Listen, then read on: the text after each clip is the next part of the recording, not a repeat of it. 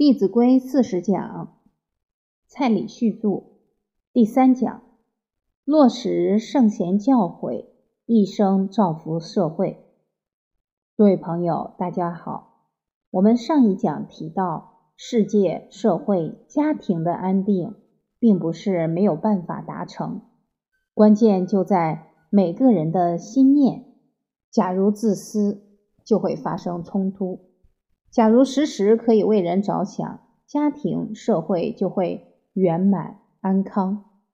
我们也提到，一个孩子假如从小就能设身处地为人着想，那他从小的起心动念就在培植自己的福分，因为有这份存心，他知道读书志在圣贤。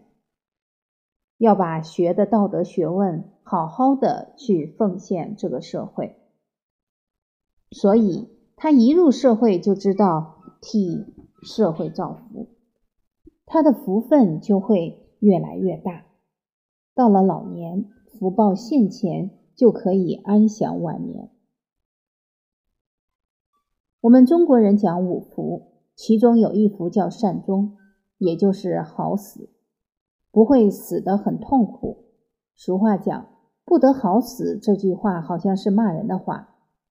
不过现在这句话不算骂人，算什么？睡觉很安详的就去了。现在这样的情况多不多？不多了。为什么？以前的人可以很安详的离开这个世间，而现在的人死的时候可能都要急救。死的时候可能都不省人事，那都是因为他不懂得照顾身体，不懂得培植自己的福分，福太薄了，就没有办法善终。而人要有福分，根源还在一念善心。以前的人存心比较善良，处处为人着想，所以死得很轻松。现在的人比较自私。临终前还患得患失，很多事情还很执着，放不下。我们想要晚年享福，就要懂得心存善念，要懂得时时能够放得下来，不要执着。很多人都觉得人的一生好像要工作才会对社会有帮助，人老了以后就比较没有办法尽自己的心力，所以觉得。二十岁到六十岁这一段才是造福社会的黄金时段。其实，当一个孩子从小就接受圣贤文化，他造福社会的绝对不是只有四十年的光景。我们曾经在课堂当中讲过，有个孩子才两岁多，第一天上课回来，他的父母问他：“你今天学到什么？”这个孩子马上精神抖擞地说了四个字：“孝顺父母。”他的父母也很震惊。两岁多的孩子学得非常笃实，非常扎实。第二次去上课的时候，老师请很多的同学上来分享本礼拜做了哪些孝顺父母的事情。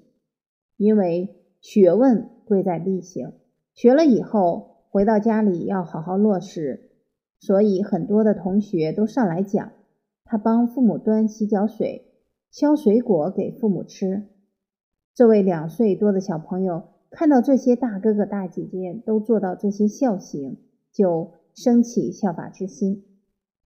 所以，所以诸位朋友，大人教小孩是一个方法，小孩教小孩又是另一个好方法。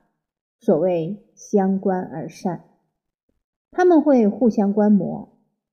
这个孩子第二节课回去，马上就拿着茶杯去端开水给他的父母喝。诸位朋友，他两岁多就时时有这样的存心，所谓福田心耕，他已经在培植自己的福分。相同的，他这样的行为是修身，他也会感动他的父母。连两岁多的孩子都知道端茶给父母喝，都知道处处为父母着想，相信他的父母也会感觉。我们自己更要积极力行孝道。所以，这个孩子已经开始在齐家。这个孩子的事例，我在大陆已经讲遍了大江南北，甚至于还让他扬名海外，把这个故事讲到了马来西亚、新加坡、印尼。因为有这个孩子真实的修身功夫，我们才能够把这些事例推广开，让更多的人，让天下的人都能够引以效法。所以，一个孩子假如从小，受圣贤教育，他的生命绝对不是从二十岁才开始发光。从几岁？假如妈妈怀孕的时候就知道给他放《弟子规》的光盘，给他听这些圣贤经典，可能这个孩子一生出来第一句话就是《弟子规》圣人训。那这个孩子从出生就可以弘扬圣教，他的生命可以从小就有价值。再来，从小读圣贤书的孩子，他长大造福社会，他的智慧与日俱增，他会越老越值钱。到哪里，很多的后生晚辈都要亲近他，因为只要亲近他，就可以得到很多人生的启示，减少很多无谓的摸索。所以，接受圣贤教诲的人，他的生命不是六十岁结束，而是到老都会很有价值。我的老师今年已经七十九岁了，走到世界各地，都有一大堆的学生希望能得到他的教诲。不止我们中国人希望得到他的教诲，现在世界上很多宗教、种族都非常希望能亲近这位长者、这位老师。所以他的生命绝对不是六十岁结束，他的生命什么时候结束？不会结束。因为他的教诲是从真诚心中发出来的，真诚心可以超越时空。中庸里面讲：“诚者，物之终始。”真诚一定可以成就事情，而且至诚如神，至诚可以感通。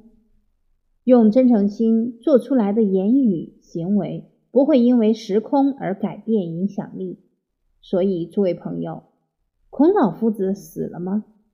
他的精神长存，垂范后代。范仲淹死了吗？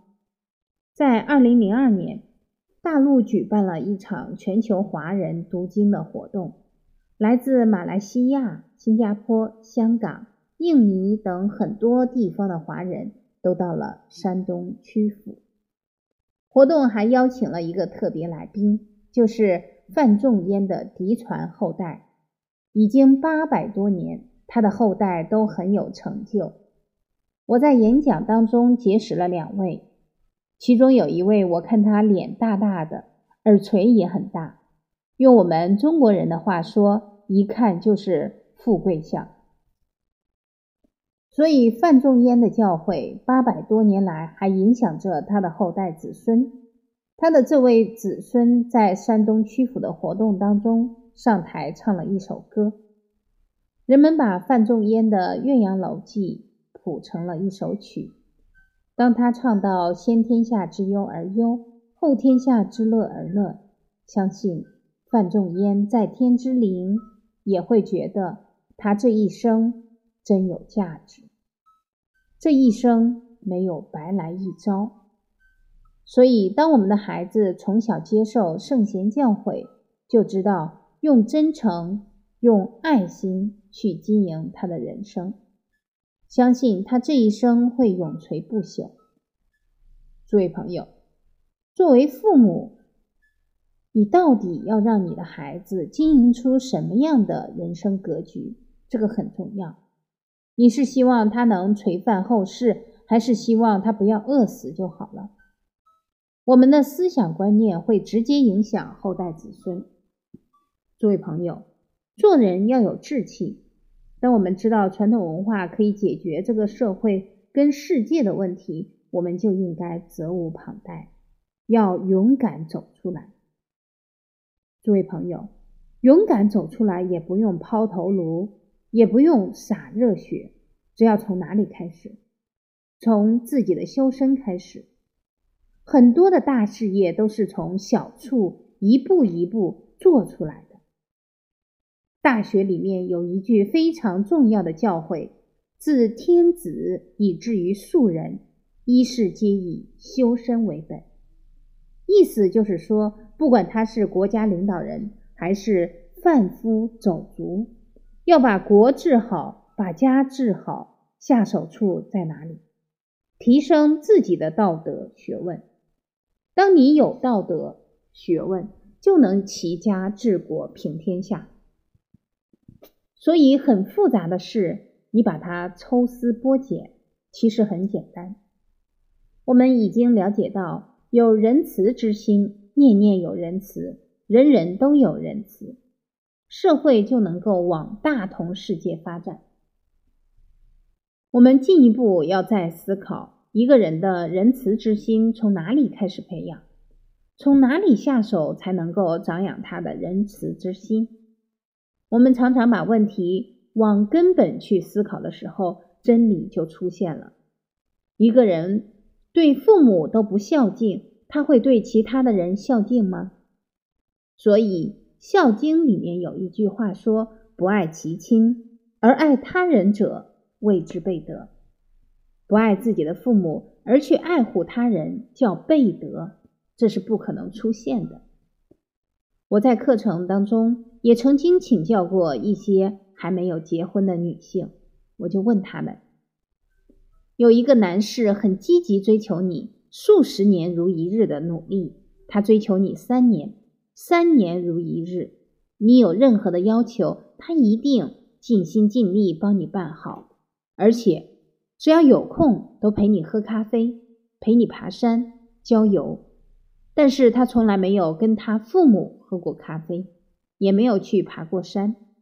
这三年，你也觉得他对你很好。然后他跟你求婚，这时候有一位长辈刚好是他的邻居，他告诉你，这位男士对他的父母不孝敬，请问要不要嫁给他？不要。有些女士还会迟疑一下，当局者迷。假如作为旁观者还会迟疑，真正遇到的时候一定陷进去。所以我们要理解，孝对一个人很重要。当一个人没有学到孝道、恩义、道义的人生态度，就没有办法形成。因为对我们恩德最大的，莫过于自己的父母。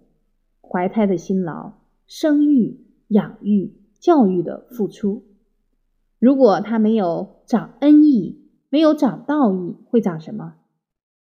很多的父母说：“我的孩子没学好，也没学坏，有没有这档子事？”学如逆水行舟，不进则退。现在的社会是个大染缸，你不赶快教他好的，他一定学坏的。我曾经在一些比较偏远的地方教书，一般人会认为在偏远地方污染比较少，所以孩子比较单纯。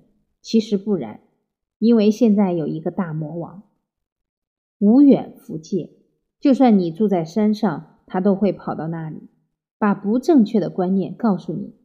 这个大魔王是谁？电视。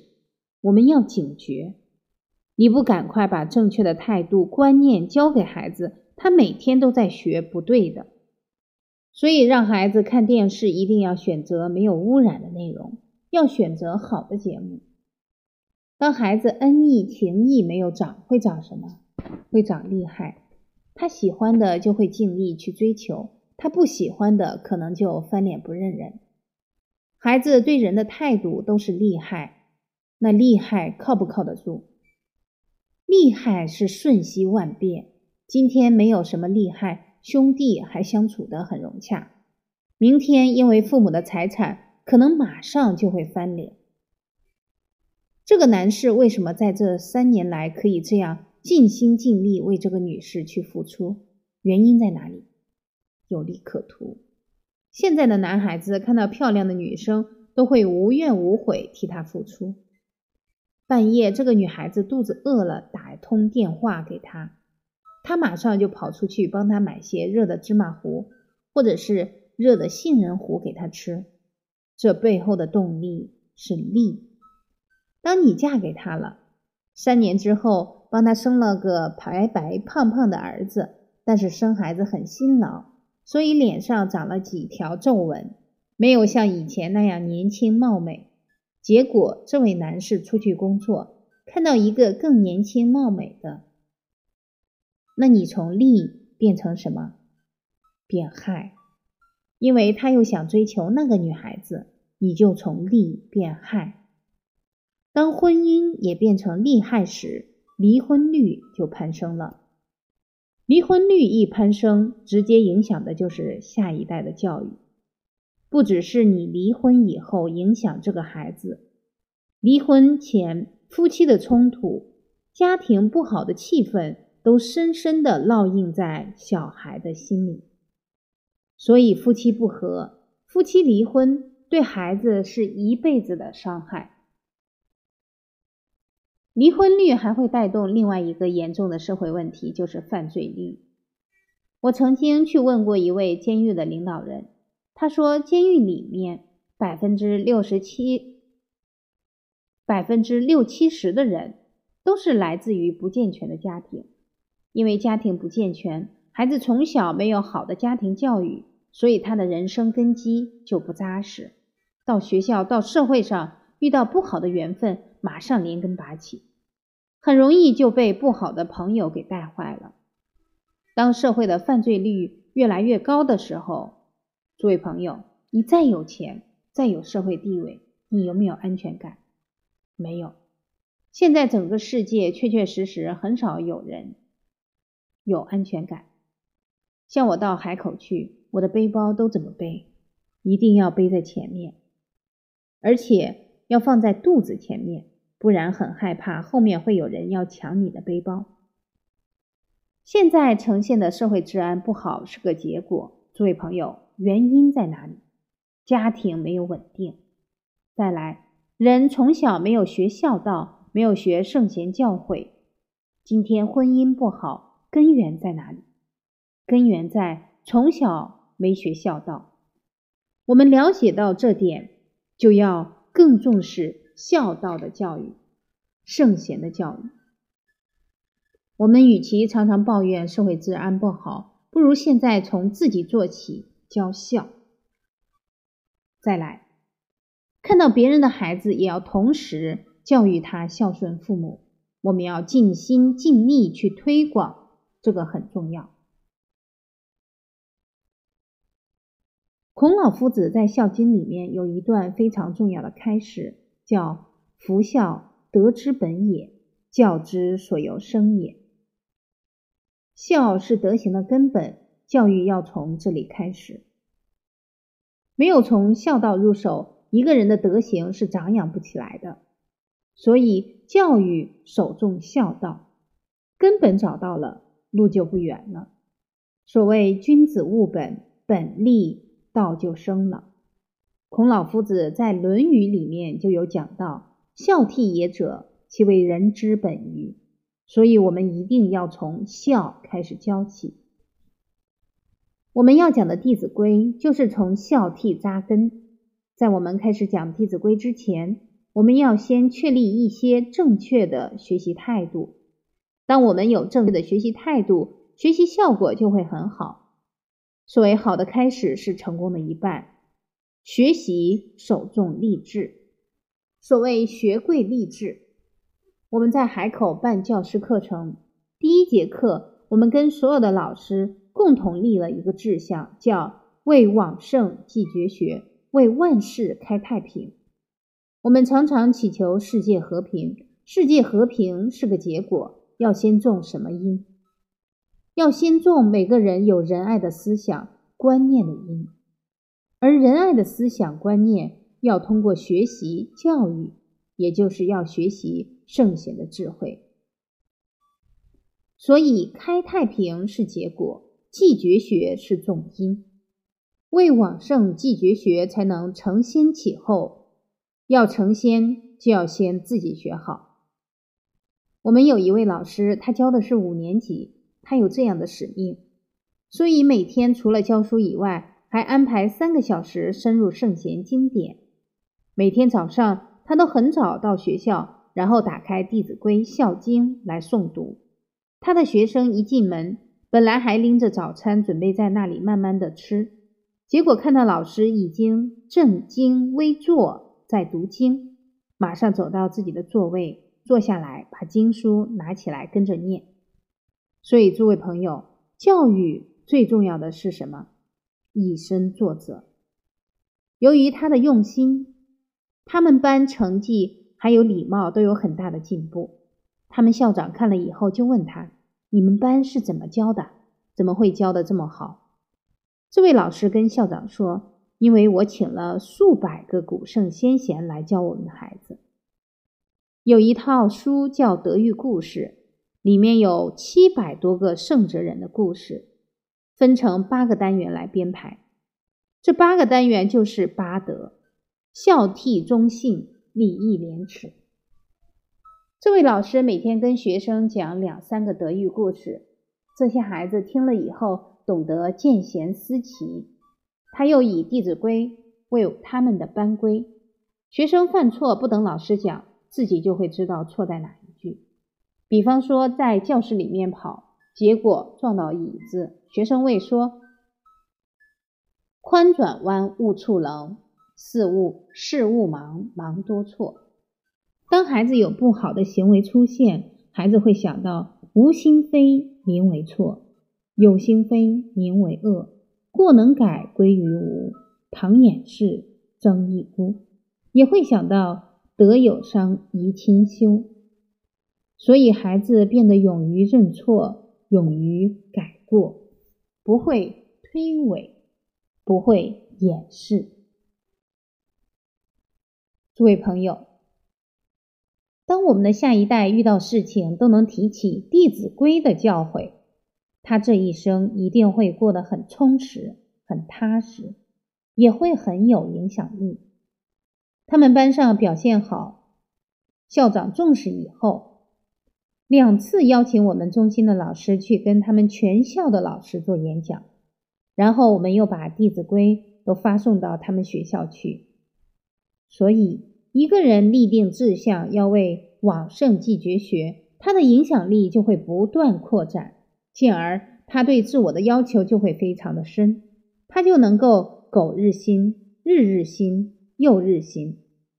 这位老师跟我们接触了半年时间，就开始跟着我到大陆去演讲，把他的经验传给各个地区的老师跟家长。所以，诸位朋友。为往圣继绝学，绝对不是遥不可及的事情。最重要的是，我们这一念心是不是真正发出来？我们要立志继绝学，当然要从自己身旁最亲的人开始，我们去做他的榜样。所以，我们可以先立志当孩子的好榜样。诸位朋友，你这个志真的立下去，保证你下一刻就变成一个人。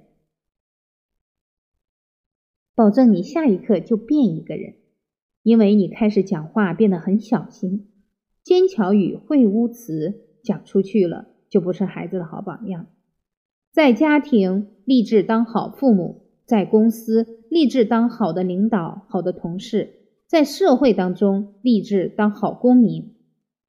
我们我们有个老师坐公车，看到一位长者上来，他马上站起来，请这个长者坐。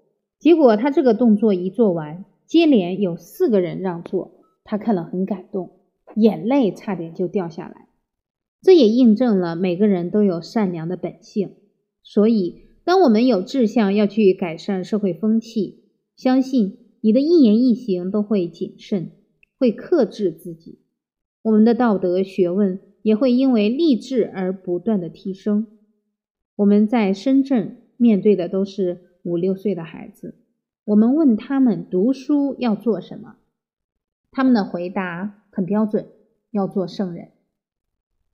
他们说不做圣人，读书干什么？六七个同学要从外面回他们的幼儿园，就一路争先恐后捡垃圾。他们一看到垃圾，好像看到宝一样。觉得自己可以为社会付出。有一次路上遇到一些下课的初中生，这些初中生手上拿着雪糕，还有其他吃的东西，边吃边丢。突然看到一群小孩在捡垃圾，本来要丢的垃圾在半空中停住了，没有丢下去。然后有一位初中生就对着其他的同学说：“你们别丢了，这么小的孩子都在捡。”小朋友的内心会觉得，原来。我的一言一行都可以影响这个社会，所以孩子的定位就是学为人师，行为示范，而智立对了，这一生才不会白来一遭。学习除了励志以外，还有另外一个很重要的态度，叫学贵力行。我们学习一句经教，一定要做一句，所谓解行相应，这样我们的道德学问。才能够提升起来。在唐朝的时候，有位高僧叫鸟窠。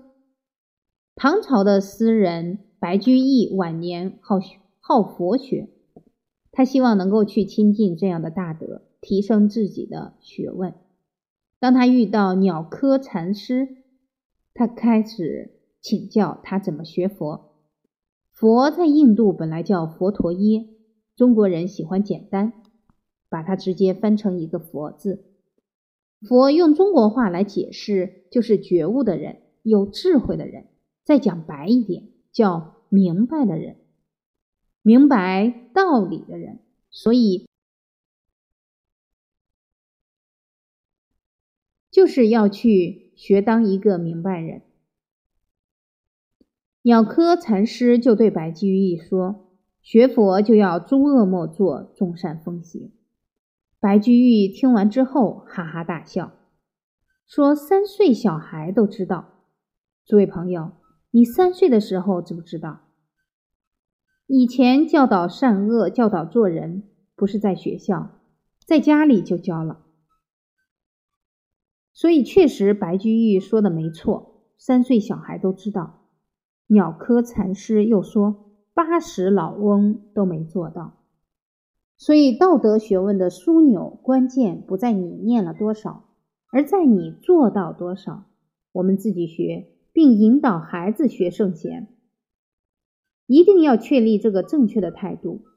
我是那年三月十五日到了深圳，给当地的老师和家长上了一堂课。